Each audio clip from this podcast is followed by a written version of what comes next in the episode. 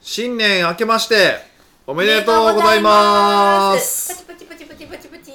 いやー明けましたよ2018年えー、なんというわけでもなく淡々と日々は過ぎておりますがもう5日経ちましたもんええいつか経ちましたけども何してるんですかね皆さんもう仕事始まった感じあで一すか般的な会社はもう仕事始め般でしょわー嫌ですな僕まだ仕事納め終わってないですからねまずそもそも嘘どういうことですかえまた僕2017年ですよまた僕の中ではなんでええなあ旧正月とか気にするタイプですかなんでやねんどういうこといつの間にか俺中国人にされてた えじゃなくていや一応だから僕の中で事実上あの7日1月7日が2017年の仕事納めだと思ってえてなんでですか8日からイタリア行くからですよなんやねえん意味があると思ったらええだからよ8日からイタリア行くから8日からまあ仕事とはいえねのんびりするからまあ、そこをあの、まあ、し正月休暇と考えて、まあ、16日15日か、15日に帰ってくるんで、まあ、16日から仕事始めと考えたいなと思っている次第でございますね。ブーブーよくわかん ない何がブーかわかんないですけどもね、は、へえ去年でもなんか何カ国行ってました去年そんないいやでもクロアチアとイタリアと,、えっと台湾も行ってます台湾は去年です台湾は行ってないですよあああれ行きましたねあと,、えっと忘れましたねえニューカレドニアブーほらめっちゃ行ってるじゃないですかすごいそれぐらいしか行ってないですよ逆に言うと。えそれでもなんか国は外国はそうですけど、うん日本はずっといろいろどっか行ってるじゃないですか行きもまっしたねいろいろ行かせていただきましたよ、本当来年2014今年はもっと動きますよと行くもんっでとす動きかますよえイタリアの次にどこ行くんですかいや何も決めてないですけどねそれは全然決めてないですけどえまたイタリアに行ったりするんですかイタリアは一応、まあえっと、もう一回6月今の感じだと6月もまた行くことになりそうですけ早どねくないですかスパン、は1い月行ってから6月行く半って年に1回1月と6月1月と6月1月と6月あもう16はスタメンみたいなこ感んじなイ感タじリアスタメンですねで今回6月はなんかもうそのまま僕の中ではですよ僕の中ではそのままもうあのイタリアまあからの、まあ、ミラノ行ってからのパリ行きたいなみたいな思ってるんですけどもう行くんですかパリまで行きたいなと思ってるんです今回はエッフェル塔を見るんです ねえそういうのじゃないパリコレなんでね、あそうえってごめんなさいごめんえはい観光じゃなくてあミラコレミラノコレクションがあってその後パリコレクションがあるんですよえそれって同じのもするんじゃないんですか違うんですかいやへ違う違うねやり感じは違いますねえいやほんまにファッショ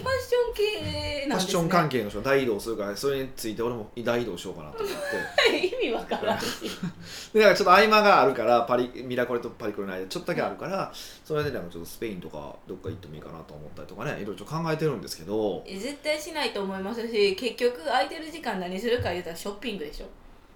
まあ否めないですよ、えでしょええ、否め だからないですねそんななんかどっか行ったりっていう計画は立てれませんはい、うんもう言いますね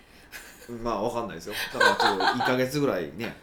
え帰ってこないとかってもありかなと思ってますから困りますいやそれだったら前もって言ってちゃんとビジネス動かせるようにしておいてくそだうそさいうだからそういう感じでだからやろうと思ってて実際ねはいあのー銀行とか、まあ、金融系でまともなところってほとんど絶対にその2週間き休暇を取らないといけないところもあるんですよ、まあ、きここ10日間とかもあるのかなどういうこと2週間強制的にね毎年2回とか1回かなあの強制的に連休を取らないといけないっていう制度があるんですよ的はでそれなんでかっていうと要はそのお金ごまかしたりとか帳簿ごまかしたりとかししても他の人休暇してる間って他の人が担当しないといけないわけじゃないですかいあそういう裏があるんですだねからそのごまかせないようになるっていうことへでーやってるんですけどでもそれってあの、まあ、僕が尊敬する方も同じ話をしててそこの会社に関しては1ヶ月休まされ休ま休めって言われてるんですよ1ヶ月そそうでそうすると何が起こるかっていうと他の人に担当を代わってもらわないといけないんですよねれって1ヶ月だけですかえもちろん1ヶ月だけでもそうすると、えっと、誰でもできるような形に変えておかないといけないっていうのがまず一つ自分で考えて書いておか当然然ねでプラス他の人の目が入るから、はいそこでまた改善がされるよねっていうことをおっしゃってて確かになと思ってうんだからあの、まあ、そのお金の話とかうんぬんじゃなくて会社の制度として長く休み取ってもらうっていうのはありだなってちょっと思ったんででも言うがやすしで行動難しいみたいなだからもう強制的にあもうあしかもどっか行っちゃうみたいなそうそうそうそうだから基本そっちそこの間もあの取らないよって言ってましたあの連絡も取らないって言ってたから鬼伝かけてやるってちょっと今思ってしまったそうそうそうだからまあ美香さんも今年2月ね2月になんかどっか行かれるみたいですけども順調に行けたらいいなって思ってます、 10日間ぐらいですよねもはいモロッコだからこれを例えば2週間に伸ばすとかまあいいんですかなまあ、2月じゃなくて2月はちょっとね今ちょっといそうプロ一モー応ションみたいな一応あのうち的に今ねあのいろいろまだ内部事情がごたついてますん であの落ち着いたら、まあ年末とか、まあ、年末とかにいけない10月とか9月とか見ていいんですかに2週間休みとか取ってきたらどうですかえい言いましたからねみんな聞いてますかそれはそこはちゃんと周りの視野にダメなんですよ。あそっかそうっていうことを含めそうての話ですよだからそれはもちろんそうですよ。やいってもいいけどちゃんとやりやってそうそうそうだからそれはもう新キャラすんちゃんがあもう言っちゃったすんちゃんがねあのデビュあーそう新しい子がすんちゃんっていうのが入ってくるんですけど、はいあのまあ、かなり濃いキャラクターなのでいつか僕はポッドキャストに出したいなと思ってるんですけど絶対面白いと思ういやもう私よりうまいと思いやますうまくはないよねうまくはないよねあうまくはないけどうま面く白いで僕しはょないですけどすんごい面白いんでもうねみんなに紹介したくてたまらないんですよ僕は、ね、いろんな衝撃の過去とかもある んでそういうのをこう全部暴露していくっていうえそれはかわいそうじゃないですかえかわいそうじゃないですかえー多分本人喜ぶと思うけどねそうあなんのでキすャかラねは、うんすごいねあの面白いんで、はいどこかでお披露目もしたいなと思ってるんで、まあ、2018年ねうんのうちの新キャラクター、まあ、新兵器として新兵器新兵器やほってん本当に年始から入ってきたんでこのそうです新ね兵器にねちょっとね頑張ってもらいたいなとはい、思っとる次第ですよ本当うんでやっぱりそこさっきのあの休暇の話とかともつながるんですけどやっぱ新しい子が入ってくるっていうことはあの僕らはもう社内でやってること常識になってるわけじゃないですか。はいでもそれが突然それを常識と思わない人が入ってくるのでやっぱ会社が変わるチャンスですよね新しい子が入ってくるっていうのはへえだから新しい子にはやっぱ仕事を学んでもらうっていうことをすごく、まあ、当然大事なことなんだけど一方で気になったことも全部言ってもらうっていうこともやっぱすごく大事なことだと思ってるんですね、うんう例んえば実際これあった話なんですけどこれあのうちの会社じゃないですけどあった話はまあこうダイレクトメールを送ってたんですよはいで送ってたんですけどこれって大きさをこの大きさに変えたら、まあ、何十円か郵送費安くなりませんっていうのを新しい子が言ってへえ実際それで DM が安くなったっていう事例があるんですよいやそれみんなな郵便のその代金のことが知らんかったんででもたまたまその子はなんかその前ジムかなんかやったから知ってたからそんな無駄なことして別にその大きさによってなんか売り上げ変わりそうな感じでもないから大きさ変えたらどうなんですかって言ったらもうそれだけでね一通あたり数十円下がったっていう事例もあるのでコストがちりと積もればすごいもちろん積もれ積もればマウンテンですからね、まあ 山となりますもんね、えーそうですよだからうん本当あの新しい目ってそれと新しい目ってすごく大事ですよねだから僕たちはもう当たり前のもんとしてやってるけど実はお客さんから見たらうんと思うこともあるはずなんですようんもちろんそうじゃないようにやろうと思ってるけどもはい、だからえすごく、はい、新しい人の目って大事だと思いますようん、うんでどどしどし意見を聞き聞きたいと思いますすんちゃんのねはいえーまあ、ただちょっと常識外れすぎてなんかめちゃくちゃこと言いそうな気がしますけど、 まあでも私も常識外れてるからそういう面で見たらなヒデさん慣れてるでしょ本当うちの会社は変な人ばっかり変なバック言えないバックグラウンドの人とかですからね、こういうとこで言いづらいバックグラウンドとか 変わった経歴持ったりとか、はいそういう人が長持ちしてまともなバックグラウンドの人全部経歴ますからね。何なんですかねうんあまともやったらあれなんですかね理解しがたいんですかねうんまあでもいつも説明するのがあのいや会社の話をしてて出勤しないとか意味が分からへんって言われるから私もめっちゃ友達にそれはもう聞かれてもう慣れっぽっちそうそう慣れっぽっちってまあすんちゃんいずれ見れるタイミングが来るのでこうご期待ですねどっかで、ね、デビューデビュー戦をねどういう華感々じしく僕はデビュー戦を飾りたいと思ってます んで。すんちゃん今すんちゃん聞いたらびっくりしますよえそんなん知らんがなとか言ってまあ、そうでちす許よ可とか取らないタイプ なんでね、えで私新年で疑問に思ったことがあるんですけどほうほうほうこれ聞いたことあるかもしれないんですけえどほえなんでお年玉ってあるんですかううんそれはね中国の秦の時代にねはい遡るですけどっへえていう話ができたら面白いんですけどまあないんですけど、ないんかいなんやねん今めっちゃすごいって思って聞いとったのにないですけどねあじゃあ意味はないいやなんかあるんでしょうけどねなんかわかんないですよ、あれはい謎なんですよねだからヒデさんに聞いたらこわかるかなとお思っ年て玉のた生徒ですかいや、うんおわからないですね何なんですかねえひお年玉ヒデさんとかもあげたりするじゃないですかその時に疑問に思わないですかなんでお年玉ってあげるんやろみたいなうーんもう習慣それこそ習慣になってるからね疑問視もしなかあったげるもんやと思ってるからいかに子供と会わないようにするかってことを考えますえよひねどいですね あ合わんかったらあげんでもいいあげなくていいじゃないですかああげたくもいない子供にあげたくないでしょうわそんななんか子供を選別したらあかんいや全然俺だって他人の子供は興味ないもんうちのめいっ子ちゃんとおいっ子ちゃんにはいっぱいあげたいけどもうそれ以外誰もあげたくないそうえそうなんですかう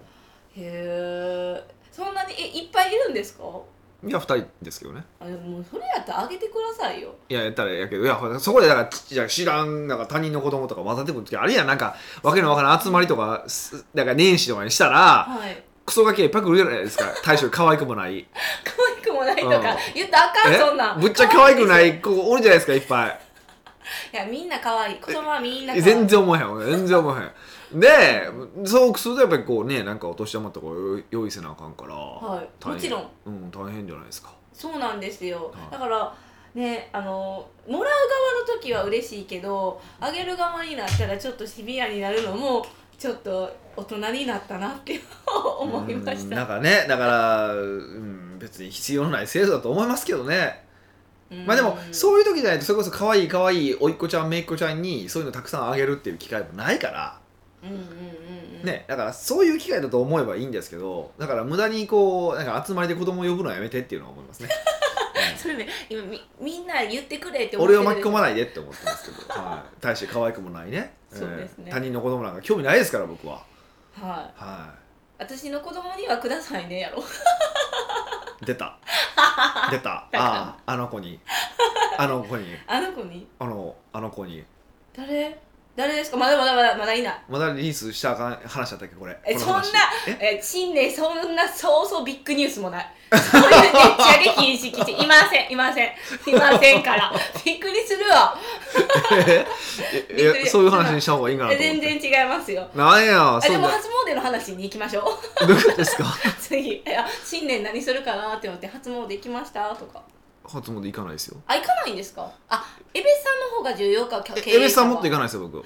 そうなんでえすこの話してませんっけ僕エビスさんずっと起業してからずっと行き続けてたんですよ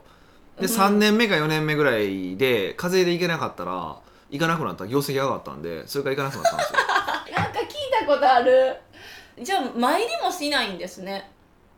でもあはい神社参るのはいいことって前エキスパートの八木隆平さんから聞いたから、はい行かないんですかえ僕でも神社よく行ってるじゃないですかああ行ってるじゃないですかちょそっうとか分からへんかあのなんか割となんか年がら年中行ってますよふっと思いついた時とかそれこそ八木さんがおっしゃってましたけど商談する時とか近くの神社に行ったらいいんだ話したじゃないですかはいだから、まあ、そうなんじゃないけども例えば仕事で泊まるホテルの近くに神社とかがあったら結構散歩がてら行ってお参りとかしますよ思いついいたらですけどね毎回するわけじゃないけど時間があったらってことですそうねそうそうそうまあえ散歩そういがうてら時何、ね、言うんですか何も願わないですよあただ手合わせるだけなんですか手合わせて無になるっていうなんか似合わないですねえないですねななんで一緒に一回神社参ったことあるじゃないですか熊本のやつはい、はいはいその時になんかあのなんて言うんですかあの神社に行ったらお水が湧き出てるところがあって手洗う手洗うじゃないですか、なんかあの作法とかもペラペラなんかね教えていただいたから ペラペラっていう 何か流暢に手み手水車手水車ね手はい水車の使い方ねはいえそんなん普通知らないじゃないですかあ普通知らないじゃないうんですかどうなんですかねわかんないですはいまあ僕は高校の時に習ってるんでえそうだからびっくりして、いあでももう一回聞いたらやれそうです今後も最後にあのなんていうんですかお釈のもうもうそこまで洗うっていうねそうそれが知らなかったです、はいそうあれでもすごい合理的な作法になってるんですよいろいろと、うーんとかね神社の屋根見たらどっち系統の神社がわかるとかまあいろいろあるんですけどそうなんですあかるんですいろいろあるんですよ屋根の向きで分かるとかもあるんですけど屋根の柱かのの向きであのどっち系の神様が分かるとかえなんかそういうのを聞いたらすごい知的ですねそうでしょ賢そうに見える勝ちこ でいもんこでれ す高け校どの時に習ったことを言ってるだけなん でえででももまあみんな知らんからそうすごそうに見えるんでしょだかはらいそういう去年の話去年の年末の読書しましょうの話でつながるんですよそういう関係ないことを勉強するとそういうのがあるんですよまあまた引っかかったそうそうある時にねだからすねなかなかないけどはいたまにそういう機会が出た時にこの人すごいかもってなんか思うじゃないですか、うんそれが大事なんですよそうですねそれは増やしていきたいですけど意図的に増やせれるもんなんですだからいろんなものに興味を持つことですよねいろいろと、うらん、だからいや本当はなんかそういうのを興味を持ってもらえるようななんかこう勉強会みたいにしたいんですよ僕も先生にそういうのやってもらったからえめっちゃいいと思います強私も出席します強制的にはいこう課題図書とか読んでこさせられてねそれを発表させられるんですよどう読んどう読み解いたのかみたいなのさせられるんですようんっていうのをひたすらただ繰り返し続けるっていう、うん、苦行があるんですけど、僕も3年目まで何が何が何だか分からなかったんですけど3年経ってやっとすっごいこのええことしてたなって分かったんですけどっへえていう回なので例えば今募集しましたやります多分みんな脱落すると思うんですよね脱落するんですか実際ね、はい実際その回って結構人数多かったんですよ初め1 2 3人ぐらいおったんですけど、はい結局56人になりましたからねえその五の国に残ったの理由は何なんですかなんか分からへんけど残ってましたねなんとなくこの人すごいんちゃうかなと思ったから残って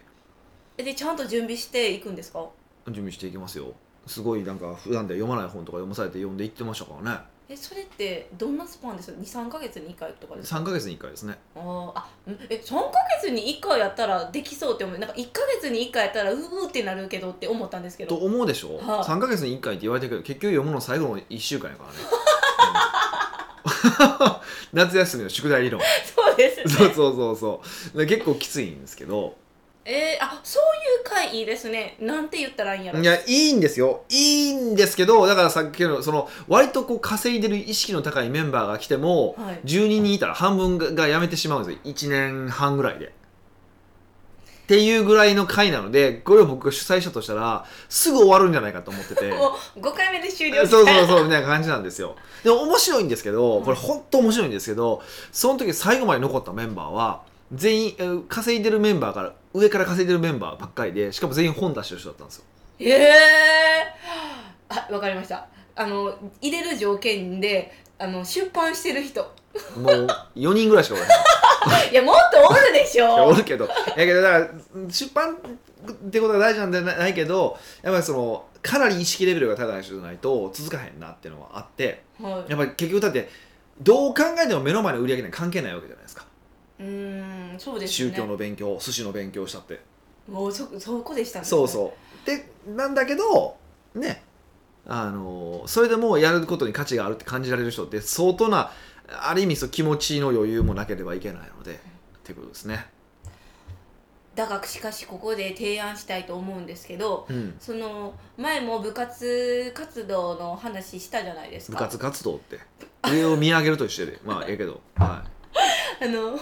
部活の話したいいは結構反響が良かってやりたいやりたいっていう声もあるからいうんやっぱその回やった方がいいと思うんですけどうんじゃあどうどですか読書部読読書部なんですかね賢くなる部賢くなる部賢部賢部賢く 賢部賢くってなんか賢部えそれを、あのー今年1年で何か発足するっていうのはどうですか新年早々の目標はえ一個なんか部活動ですか麻雀部とかいうん麻雀はちょっとわからないゴーカート部とかゴーカートうんブーにしなくてゴもーカやってるート部いやゴーカート部ほんま作りたいんですよいやでもやってるじゃないですか大会ですよ大会みんな で、はもう毎回ちゃんとあの作りますもんねトロフィい、この大会をちゃんとそうなんか普通に外でやってる大会に出たいなと思ってーゴーカートの大会に出たいんですあかあれそうそうそれはやめてくださいなんか万が一事故ったらどうするんで大大しすたかことないですよでいやいやいやでちゃんと意味もなく、んあのうちらだけ普通なんか大会で一人二人レースクイーンがいてるんですってチームでつけたろうと思ってそんなんいるえいるいやレースクイーンつけたいじゃないですかうんおも確かに面白くないですか大会で二人しかおれへんはずのレースクイーンやのに、うんチームでなぜかあそこ三人いてるでみたいなもうそういうことばっかりそう僕ね無意味なこと好きなんですよそうそうそうですねいやもっとね無意味なことした方がいいですよえー、なんででだすかからみんなこれ聞いてる人は2018年はもっと無意味なことをしてくださ無意味なこといでもこれ実はその無意味だなと思うことが実は長い目で見たらビジネスにすっごく役に立つってことがね3年後に分かるはずですマジでこれはも冷う静冗談抜きでレースクイーンをチームに一人ずつつけた理由が3年後 に分わかります すよああそうだったんだとレースクイーンつけちゃったねそうかとそれはつけるよねってなるんかな、まあ、嘘と思ってチャレンジはしたいですよねで無だか意味ら、なまこあと、まあ、レースクイーンっていう意味じゃないけど意味がないことをやるっていうのね、うん意味があるねじゃあ、うん意味がない部どうですかうん、そうそう意味がないことに意味を見出そうとすればダメなんですよね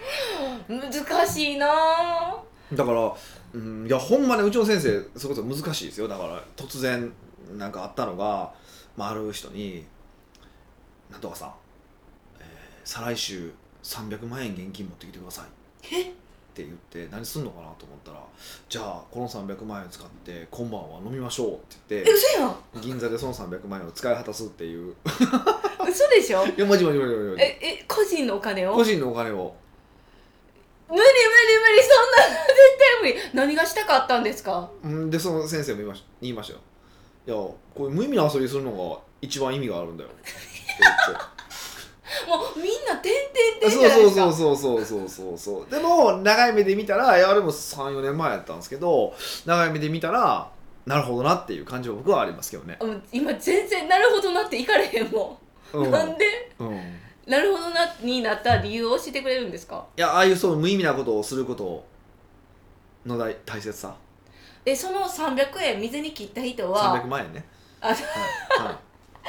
300万円水に切った人は「うんくそ!」とか「あいつなんやねん!」とか脱落しなかったんですかあししなかったしなかったですあまあ最後やめてましたけどでそれを理由でやめたわけじゃないからうわーみんな心タフやなタフですねみんなもう私絶対ヒデさんにそれ何使うんですかって真っ先に聞いちゃう うん、そういうだからまあそこからそれ結構きついから例えば三例えば10人集まるんだったら1人10万ずつ出してみてはい無意味な遊びしてみるとか、ああみんなで、うん、ーでもいいじゃないですかそれはちょっとなんかなんかそういう感じでこういろいろやっていければなと思ってますんでぜひちょっと無意味なことを、まあ、自分のビジネスの中でも普段の遊びでもちょっとどんどん取り入れてもらうといいかなっていうふうに思いますよはい北岡秀樹の奥越えポッドキャスト奥越えポッドキャストは仕事だけじゃない人生を味わい尽くしたい社長を応援します改めまして北岡ですミカですはい今回の内容は新年早々第1号に選ばれてましたのははいニックネーム三日坊主さんです ほうなんかもうよ読めた気がするんですけど、あじゃあもうやめときますえか、ーまあまあいいですよはい北岡さん美香さんこんにちはこんにちは。年末に新年の目標を立てましたがほ早速三日坊主になりそうな状況ですう。なりそうな状況なんですね。なったわけじゃなくてなりそうな状況なんですもうね。なってこの言ってる時かな点でりもうなってますよね、これね。え三日坊主になりたくないのですが、ーはい。毎回目標を立てては三日坊主になってしまう自分が嫌ですおーこんな自分を変えたいと思っている三日坊主の僕ですが、はい。どうすればよいでしょうかというご質問ですいおーどうすればいいでしょうか。ね。はいはいはいはい。やー三日坊主の気持ちは私もよくわかりますえ僕もよくわかりますえよ。わかるんですかはい、僕僕すごい僕得意なもの三日坊主ですからね。そう分かってほしくないのに え？そこはなんかスパッと切ってほしかったのにあそういう感じですか？はい、うーん。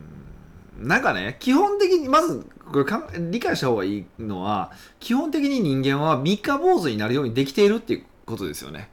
え三日坊主になるようにできているいやそう三日坊主ってあのダメだってすごい思うじゃないですかはいでも人間の本質って三日坊主なんでうん、どういうことですか三日もすぐ飽きるってことですかあの人って結局うん、まあ、脳の構造っていうふうに言ったらいいんかなであのまあまあ人って何でもそうなんですけど楽をなるべく省エネになろうとしてるわけするわけですよおー楽しちゃいって楽しようとするわけですよねはいでそうすると新しいことを始めるってのはすごいやっぱ負荷がかかってるんですよ実は、そうですねうん、負荷がかかってるからあのー体が危険信号を出す脳が危険信号を出すんですよおー新しいことにチャレンジすることは楽じゃないからやめろみたいそなう新しいことなので要は今までやってないことをやるわけだから何が起こるかわからないでしょそうですね危険信号がでしょか賢いなそう そうだから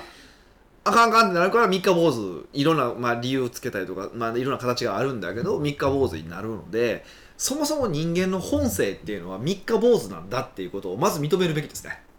うーんだから三日坊主の私が僕がダメなんだっていうのは間違いでそれって毎日ご飯食べたくなる私はダメなんだって言うと同じことですからねうん そうなんですかそんなレベルの話僕はそんなレベルの話だと思ってますようーんでもね、はいなんかそう言われてしまえばそうなんですけど、はい三日坊主にならない人だっているじゃないですか。えひいやその人が全部に対して三日坊主じゃないけど例えば A さんが目標立てたとするじゃないですか、A さんって目標立てたら絶対遂行する人うんうんうん達成する人達成する人で本当に達成する人なんですようんやったら傍ら同じ人間やのになんで A さんはできるのにうんえ僕は三日坊主なんだろうかってなるじゃないですかそれね今のお話と全部つながってくるん ですよ、つながるんかーえーどういうことかっていうと、はいその目標を達成する人って目標を達成することが習慣になってるんですようんつまり新しいことを始めるって何かっていうと新しい習慣に書き換えるってことじゃないですかえ私習慣に書き換える今まで別やっていた例えばじゃあ何にしましょう例えばだ暴飲暴食を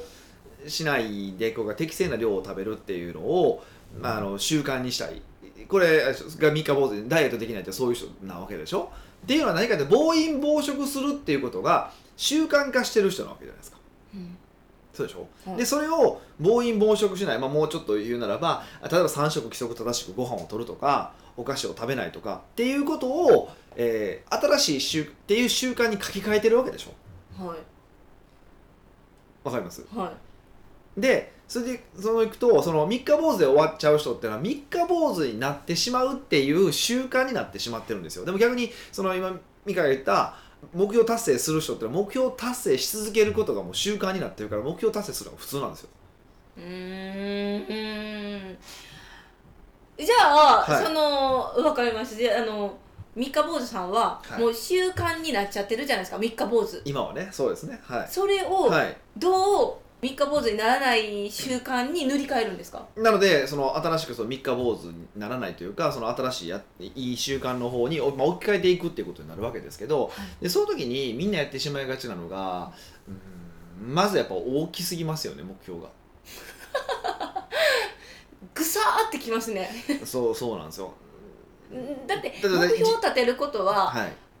変わらなきゃいけないからうん、そのなんて言うんですかちっちゃいことを立ててもそれって目標なんみたいなねそそこはまず勘違いでいや目標が大きい小さいねまずないんですよねないんですか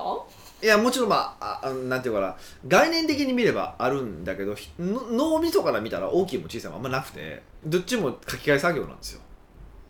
うんなので新しい習慣に書き換えていく時には新しい小さい習慣をどんどん書き換えていく方がいいんですよねそうすると書き換えるのは普通になっていくわけじゃないですか、はい書き換えることが習慣になっていくわけなんですねだから三日坊主になってしまう人は大体もう書き換えることがそそもそも習慣になってないからから書き換わらないんですよだからまずはあ焦るのは気持ちは分かるんです、うんやっぱり例えば月100万稼ぎたい200万稼ぎたいだから年商1億円いきたいという目標があるのも分かるんだけどそれを達成しようと思うのにもまだまだ自分のそのその変える力が薄いからまずはその前に目の前の例えば毎日1時間はマーケティングの仕事をするようにするとかうんもっともっと小さい目標を立ててそれを習慣にしていく方が大事うん小さい週うん目標をちょっといっぱい立ててそれを継続してやっていったまあそうそうそうそう叶え目標を達成した目標達成しただから決めたことをやった決めたことをやった決めたことをやった決めたことをやったってやっていくと決めたことをやったことがやるってことが普通になってくるわけでしょううーんはい決めたこと私は決めたことが普通なんだやることが普通なんだっていう思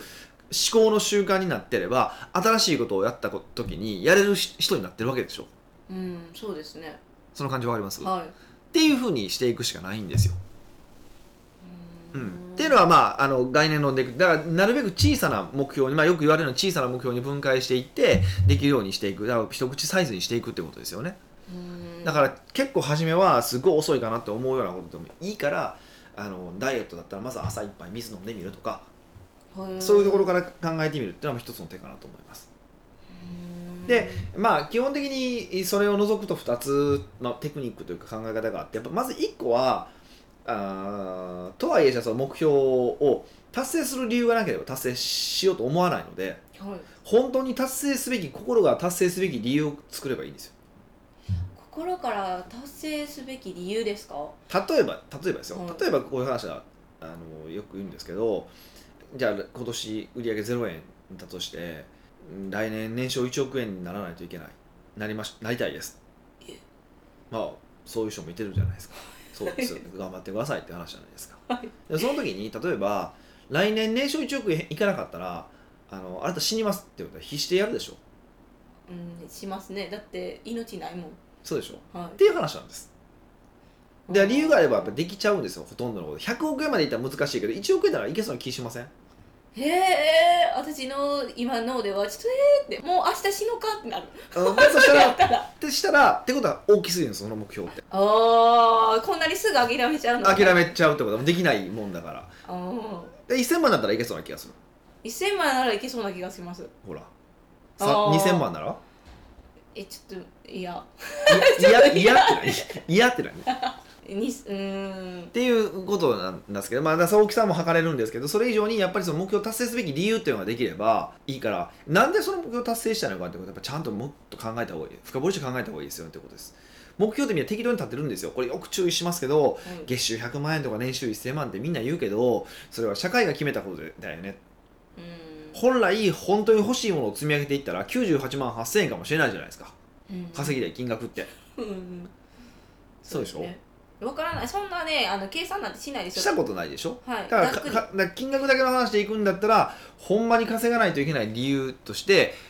年に1回これをやって年に3回旅行行って、えー食事はこういう食事にしてっていうふうにやっぱ概算出してでもやっぱりちゃんと稼ぐ理由を作らないとダメですよねうーん目標に対する理由を明確にするもっとそう理由ね目的っていうのを明らかにしていくってことがうんあのまず重要かなと。はいでもう一個は三日坊主になるなる場合って何らかの障害が起こった時のはずなんですよ。障例えば害、はいジョギングしよう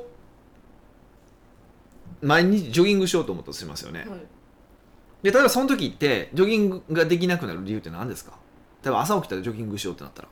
え寒いとか、うんあ今日やりたくない今日は気持ちが乗らへんっていう感じですそうですよね。あいうそういうなんかうまくいかない理由っていろいろあるわけじゃないですか。 はいそのうまくいかない理由っていうのが起こった時に、えー、あなたは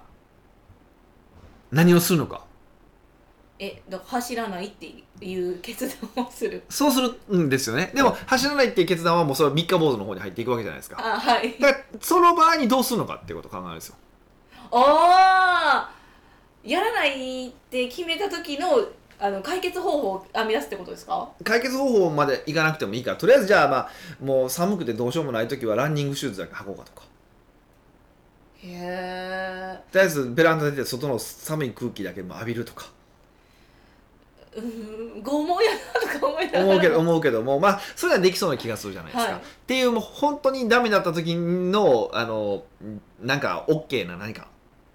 おーえじゃあそもそもそのランニングを楽しくするように可愛いランニングウェアを買うとかでもいいんですかでもランニングウェアを買ったから可愛いランニングウェアを買ったからといってあのー別に翌朝例えば寒いからってそのランニングウェア着たいからってならないでしょ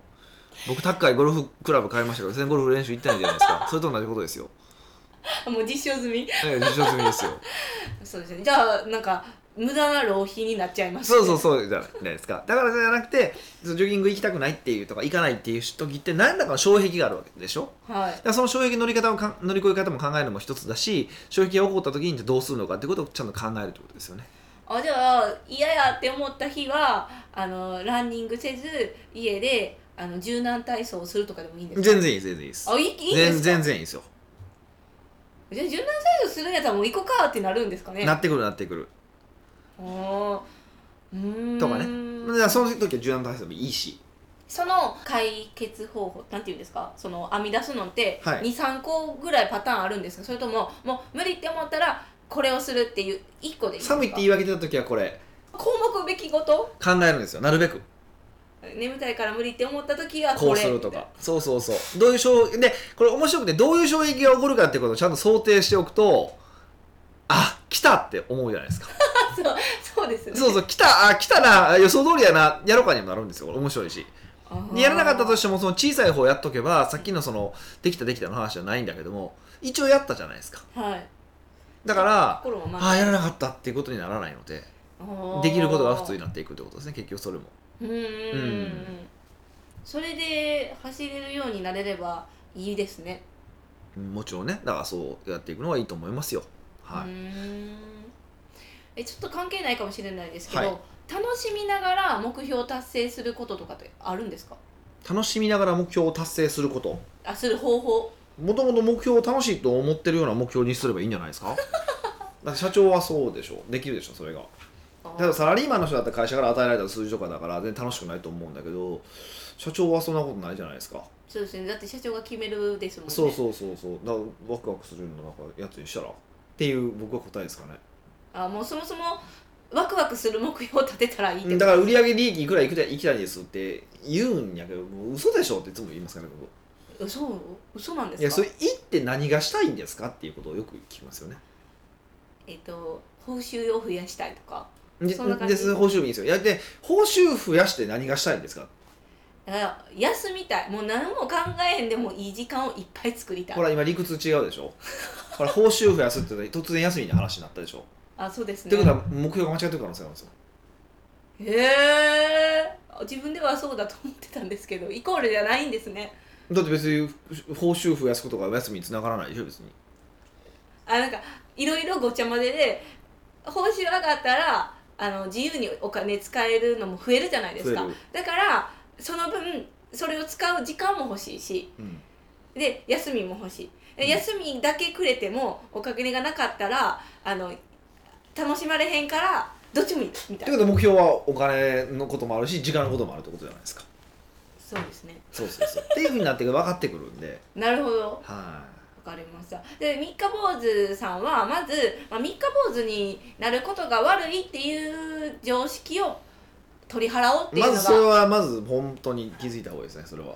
でまあそれでもやっぱり変わりたいっていうならテクニックとして2つあって1つ目がその目標に対して達成しなきゃいけない理由をきちんと考えるはいで2つ目はその目標を達成する時に障害が起こった時の回避方法も考えとくということですそうですねすごいですねうまとまりましたまとめ能力がすごいですよもうネイバーまとめパリですよやったーメンバーって何よよくわかんないですなんけでどはいかった新年早々成功ですねもう2018年のミカは一味違うでってまとめる女ということで、逆 にハードル開けんといて、えーまとめる女ということ そこはでまた来週お会いしましょう